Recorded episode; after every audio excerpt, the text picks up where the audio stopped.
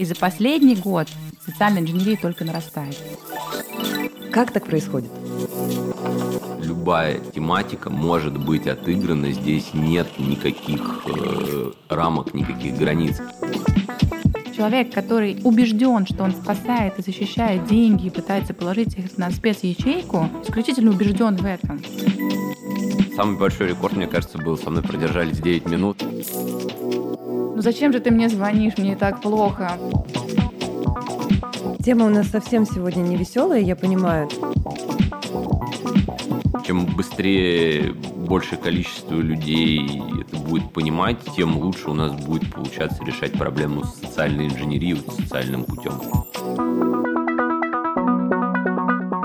Вроде бы все мы считаем себя продвинутыми пользователями интернета, различных девайсов и сервисов, но при этом это не мешает попадать нам или нашим близким или нашим знакомым в ловушки различных мошенников, которые подбираются не только к нашим данным, но зачастую и к нашим деньгам. О том, почему это происходит, как не стать жертвой мошенников и какие вообще есть самые простые, базовые правила, сегодня нам расскажут Кирилл Кулаков, технический консультант лаборатории Касперского, и Лилия Шароватова, начальник управления анализа и мониторинга операций ВТБ. Здравствуйте, Кирилл, Лилия. Добрый день. Здравствуйте. А, рада, что мы здесь сегодня все собрались, потому что тема-то очень актуальная и для наших а, слушателей, я думаю, будет полезная. А, Лилия, очень хочется спросить у вас, как у представителя одного из крупнейших банков России, почему до сих пор так происходит, что люди становятся жертвами мошенников? То есть кто-то постоянно постит в соцсетях эти страшные истории, как ему там звонила служба безопасности банка или какой-то мониторинговый опрос или еще что-то, а потом бах и со счета что-то увели. Как так происходит? Ну, наверное, основная проблема сегодняшнего дня, ни для кого не новость, это социальная инженерия. И за последний год социальная инженерия только нарастает.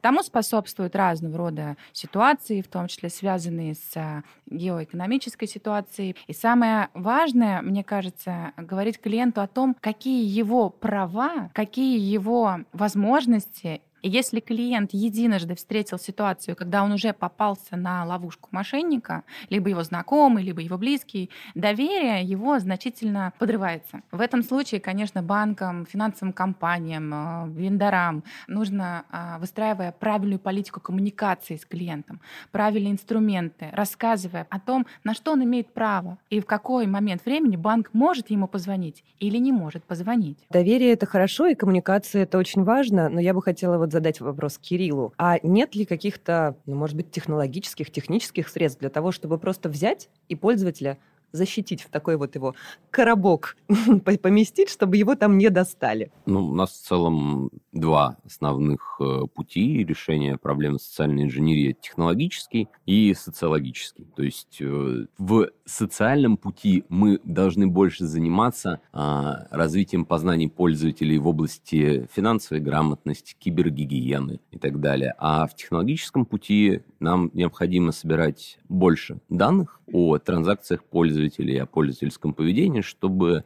на момент совершения пользователем платежа принимать более точную оценку риска. Но э, вот э, Лилия сказала, что надо больше коммуницировать и как-то эту коммуникацию выстраивать э, ну, на доверительном уровне. Можете привести примеры, когда это было бы удачно построено? Например, вот что делает для того, чтобы э, повысить э, как, какую-то грамотность пользователей непосредственно ВТБ? Это многоступенчатый подход к работе с защитой клиента. Ну, на примере нашего банка. У нас есть кросс-канальная агрегированная система, направленная на снижение риска мошенничества во всех каналах всем транзакциям клиента. Одновременно с этим сама система и результат работы ее модели не может дать стопроцентного эффекта. Для того, чтобы правильно принять решение в той или иной операции клиента по транзакции, которую он проводит, важно выстроить процесс, который состоит из нескольких технологических нужных инструментов, которые позволяют вовремя получить нужный параметр, нужный сигнал. Ну, например, а, движение клавиши, движение мыши, а, речевая аналитика, лицевая аналитика. Такого рода способы а, получения информации позволяют нашей модели и нашей системе, а, получив больше параметров, дать качественное решение клиенту. По факту у нас а, должны быть, конечно же, аргументы, подтверждающие то, что по всем параметрам, по всем событиям клиент находится в зоне, в которой он, вероятно, под влиянием злоумышленника. И да, с точки зрения идентификации это он, но, к сожалению, его данными сейчас пытаются воспользоваться. Возможностей огромное количество, но вот а, та логика, по которой будет выстроен этот процесс, и те алгоритмы, которые будут забирать эти параметры и правильно их использовать и применять к тому или иному клиенту в потоке, будут давать тот самый эффект, направленный на защиту и на снижение вот этой ужаснейшей социальной инженерии в том числе. А я думаю, что можно спросить э, у моего коллеги Кирилла, какие инструменты они могут с точки зрения лаборатории Каспи предложить эм, рынку. Да, расскажите, пожалуйста, Кирилл. Но если взглянуть вообще на процесс предотвращения мошенничества, там, поделить его на детектирование, предотвращение, предсказания, то начал бы я, наверное, с предсказания и с тех функций, которые мы предоставляем рынку по уведомлению пользователей о том, когда им звонят мошенники. А, уже изначально, а, если пользователь видит о том, что у него потенциально мошеннический звонок, большая часть пользователей, по нашим данным, которые используют наши решения, они просто не берут трубку. Тем самым такой кейс, э, он нивелируется. Не менее важная технологическая составляющая – это оценка характеристик онлайн-сессии пользователя. Это анализ его устройства и окружения, анализ, есть ли у него, например, сейчас там входящий вызов, а, есть ли подмена устройства, зараженное ли у него устройство, может быть, есть какие-то попытки манипуляции через средства удаленного администрирования или совместного доступа к экрану. А все эти факторы должны собираться и передаваться в внутренние системы банка для принятия более комплексной и более точной оценки риска. Без этих показателей сейчас выявлять кейсы по социальной инженерии очень сложно, практически невозможно. В этом году темы, связанные с информационной безопасностью, поднимались в подкасте «Деньги любят техно» не один раз. Послушайте выпуск про новое воплощение киберугроз с Сергеем Безбоговым, старшим вице-президентом ВТБ, и Сергеем Головановым, главным экспертом лаборатории Касперского, где мы подводим итоги 2022 года. А сейчас вернемся к теме цифровой гигиены. Что могут сделать все участники рынка, банки, государство, образовательная система, для того, чтобы люди реже попадались на уловки мошенников? Нужно дать понять клиенту, где мы можем его защитить, а где есть его прямая ответственность с точки зрения легитимности проведения той или иной операции. Человек, который убежден, что он спасает и защищает деньги и пытается положить их на спецячейку, исключительно убежден в этом. Его невозможно остановить на пути к совершению своей цели. Система фрод-мониторинга может дать реакцию, чаще всего дает клиенту реакцию о том, что ваша операция приостановлена, подтвердите, пожалуйста, это вы или не вы. Но если клиент не понимает, какого рода ответственность ответственность он несет в дальнейшем. И если клиент не знает, как с этим бороться, то, конечно, он доп- может допустить ошибку. Поэтому а, очень важно а, проводить коммуникацию с клиентом, объяснять ему правила, легитимность, объяснять ему его возможности и возможности с точки зрения возврата. То есть нужно объяснить, что нужно сделать, если это уже произошло, чтобы он оценил степень риска и понял, что вернуть будет гораздо сложнее, нежели не допустить. Проводить курсы, проводить сессии, давать а, онлайн-тренинги в мобильном приложении, движении. Прежде всего важно начинать это делать, наверное, с достаточно с раннего возраста. И на примере школьников, на примере э, молодежи, которые учатся в университетах, сейчас эта теория должна максимально быть поддержана и на уровне государства в том числе, и э, в качестве там, некоторых образовательных курсов также доноситься. Мы, как ребята из ВТБ, мы активно участвуем в обогащении этой информации в коллективах вузов, в коллективах школ. А к нам часто обращаются и спрашивают, какого рода информацию нужно дать ребятам. Мы с огромным удовольствием рассказываем нашим клиентам и большим, и маленьким, как правильно нужно поступить и что нужно сделать, чтобы этого не произошло. А что может делать пользователь, чтобы защитить себя и чтобы не стать жертвой фрода или того же самого фишинга, о котором мы все слышали? Если посмотреть на всю эту картинку социальной инженерии немножко под другим углом, то, в принципе, в каждой а, схеме мошенничества уже наблюдается какой-то изъян.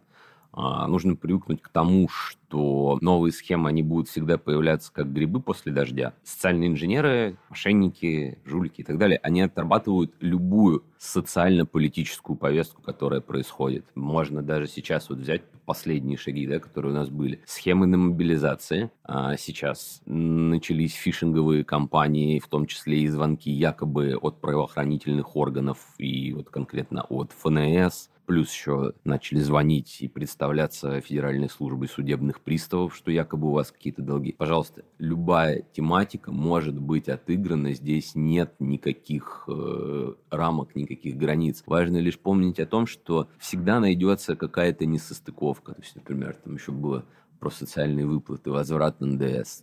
Человек более или менее финансово образованный понимает, что возврат НДС физическому лицу осуществлен быть не может. И в каждой такой схеме есть какой-то изъян. Есть только какая-то отдельно базовая схема, вокруг которой это уже все произрастает. Если понять вот этот вот принцип, то в таком случае вы будете очень быстро понимать, что вам звонят мошенники. И, как правило, когда вам раздается подобный звонок, первое, что пытаются вызвать у вас мошенник, это чувство страха. То есть как-то вас напугать и потом закуражить, чтобы вы потерялись, там попались под какое-то, можно сказать, влияние гипноза. А дальше уже для них это дело техники довести вас до нужной точки, там, используя различные инструменты, такие как там средства удаленного администрирования, подмена номера, совместный доступ к экрану. Дальше уже все, он управляет полностью вашим сознанием. Тема у нас совсем сегодня не веселая, я понимаю, но не могу не попросить вас поделиться, может быть, какими-нибудь случаями, когда э, мошенники, ну, наиболее странно или весело, или наоборот, э, очень необычно как-то вот похищали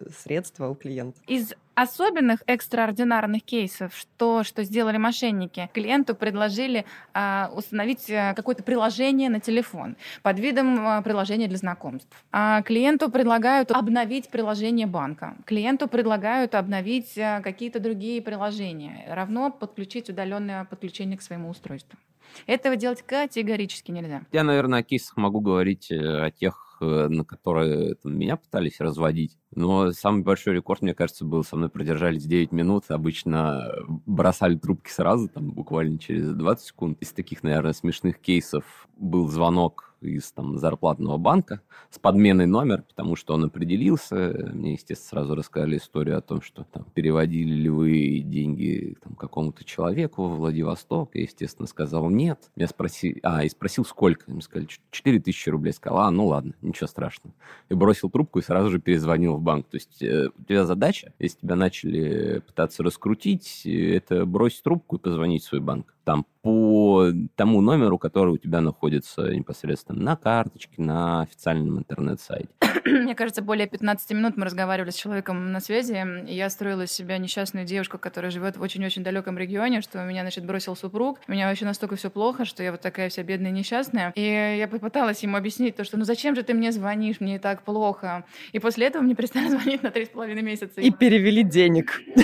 Нет, деньги мне не перевели, но меня, наверное, занесли в какой-то списочек. Э, не надо ей пока звонить, у нее все плохо. А потом мне снова начали звонить, и у меня сразу возникло желание. Я жду этой коммуникации. Для меня это тоже источник информации. И хочется подыграть. А я призову э, наших слушателей ни в коем случае не поддаваться э, соблазну потроллить мошенников, потому что э, часто бывают такие ситуации, когда переиграть вы их не сможете. Лучше э, просто, как сказал Кирилл, кладете трубку и перезваниваете сами в свой банк. И таким образом э, убеждаетесь, э, что-то происходит или нет. А, наверное, так. Я права, Кирилл? Да, да. Это, это самый надежный способ сохранить свои деньги.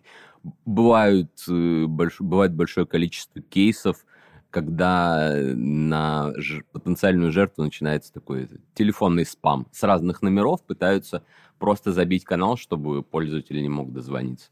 Ну, надо переждать, все. То есть есть еще такое, мне кажется, незыблемое правило, что если тебя просят прямо сейчас срочно сделать все, вот уже все горит, то с вероятностью 90% это мошенники. Я хочу, чтобы в конце этого выпуска мы все-таки дали несколько практических рекомендаций. Может быть, по самообразованию, куда сходить, э, почитать про нашу тему. Может быть, э, по тому, каким образом мы должны себя вести, когда, ну, видим что-то не обычное, не то, что мы читали все в соцсетях, но чувствуем, что где-то вот нас пытаются развести. Куда идти, что смотреть, к кому обращаться? У обоих вас прошу э, прокомментировать. Никогда не вступать в диалог с человеком, который звонит тебе с известного слэш неизвестного номера. Это может быть подмена номера, мы говорили об этом ранее. Если просят сделать что-то максимально срочно, потому что срочность этого вопроса связана с твоими личными финансами. Второй главный постулат. А в случае, если тебе приходит какая-то рассылка, где также написано твои фотки, или предлагаем работу, или пройди опрос, получи 500 рублей, или супер лотерея, или от банка такого-то новая акция. А ни в коем случае по этой ссылке в явном виде нельзя проходить. Если ты хочешь пройти спецопрос от банка, например, ВТБ, зайди на официальный сайт банка, посмотри, какого рода акции, программы и продукты предлагает банк, позвони сам в банк и спроси относительно акций, программ, лотерей, которые запущены запущены сейчас, и получи подробную информацию. Всякий раз при поступлении сомнений, даже доли сомнения, очень важно завершить разговор, позвонить в банк и сообщить номер телефона, с которого звонили, сообщить в банк э, информацию о том, что сейчас вот поступил такой-то звонок, есть сомнения, э, и э, просьба проверить, например, на всякий случай да, свой счет, проверить свои сбережения. Если добавить по поводу чего почитать, куда посмотреть, это, наверное, сложно, прям какого-то, какой-то кон- конкретной книжки нету. На мой взгляд, нужно каждому человеку там, продолжать развивать собственную эрудицию. За счет этого сразу можно будет лучше читать потенциальные мошеннические схемы. А второе, наверное, посерьезнее несколько отнестись к тому, что делает у нас сейчас э, там, государство в плане социальной рекламы и в плане продвижения этих историй в общественном транспорте, в печатных изданиях, потому что я вижу, сколько на это уходит силы, какого качества эта реклама, например, там в Москве, в Московской области. И там заложены все базовые постулаты, но мне почему-то иногда кажется, что люди пропускают это так мимо ушей, мимо глаз. Мне кажется, что очень важно слушателю напомнить самое главное, что Центральный банк размещает на своих страничках а, нужную ценную информацию. И если вдруг у тебя возникло сомнение. И если вдруг ты усомнился, а вдруг это мошенник, а, зайди на сайт Центробанка, проанализируй информацию, посмотри на типовые схемы, которые там предложены, посмотри на те меры, которые предлагают коллеги. А, каждый банк со своей стороны также эту тему активно развивает. Например, в нашем мобильном приложении мы видим а, активное развитие, мы с ребятами активно работаем в направлении обучения, повышения финграмотности, мы даем эти ролики уже даже вот практически в нашем ВТБ онлайн. Это тоже помогает, потому что когда 10 из 10 раз ты это увидишь, ты это запомнишь. Мне бы хотелось, наверное, добавить э, такую вещь, что человечество, оно само по себе в какой-то момент осознало, что безопасность это какая-то базовая потребность, да, это про пирамиду масла, то сейчас уже то время, когда кибер безопасности, вот понимание принципов кибергигиены – это такая же базовая потребность. Чем быстрее большее количество людей это будет понимать, тем лучше у нас будет получаться решать проблему с социальной инженерией, вот, социальным путем. Спасибо большое. Главный вывод, который я сделала сегодня, это то, что финансовую грамотность и цифровую гигиену надо прокачивать с молодости, с юности даже, может быть, с детского сада. Ну и благодарю вас, Кирилл. Лилия, с вами была Марина Ефиндиева, технологический обозреватель и подкаст «Деньги любят техно». Пожалуйста, подписывайтесь на нас, нам нужна ваша поддержка, мы обещаем, что будем звать не менее интересных гостей. Всем пока-пока. До свидания. До свидания.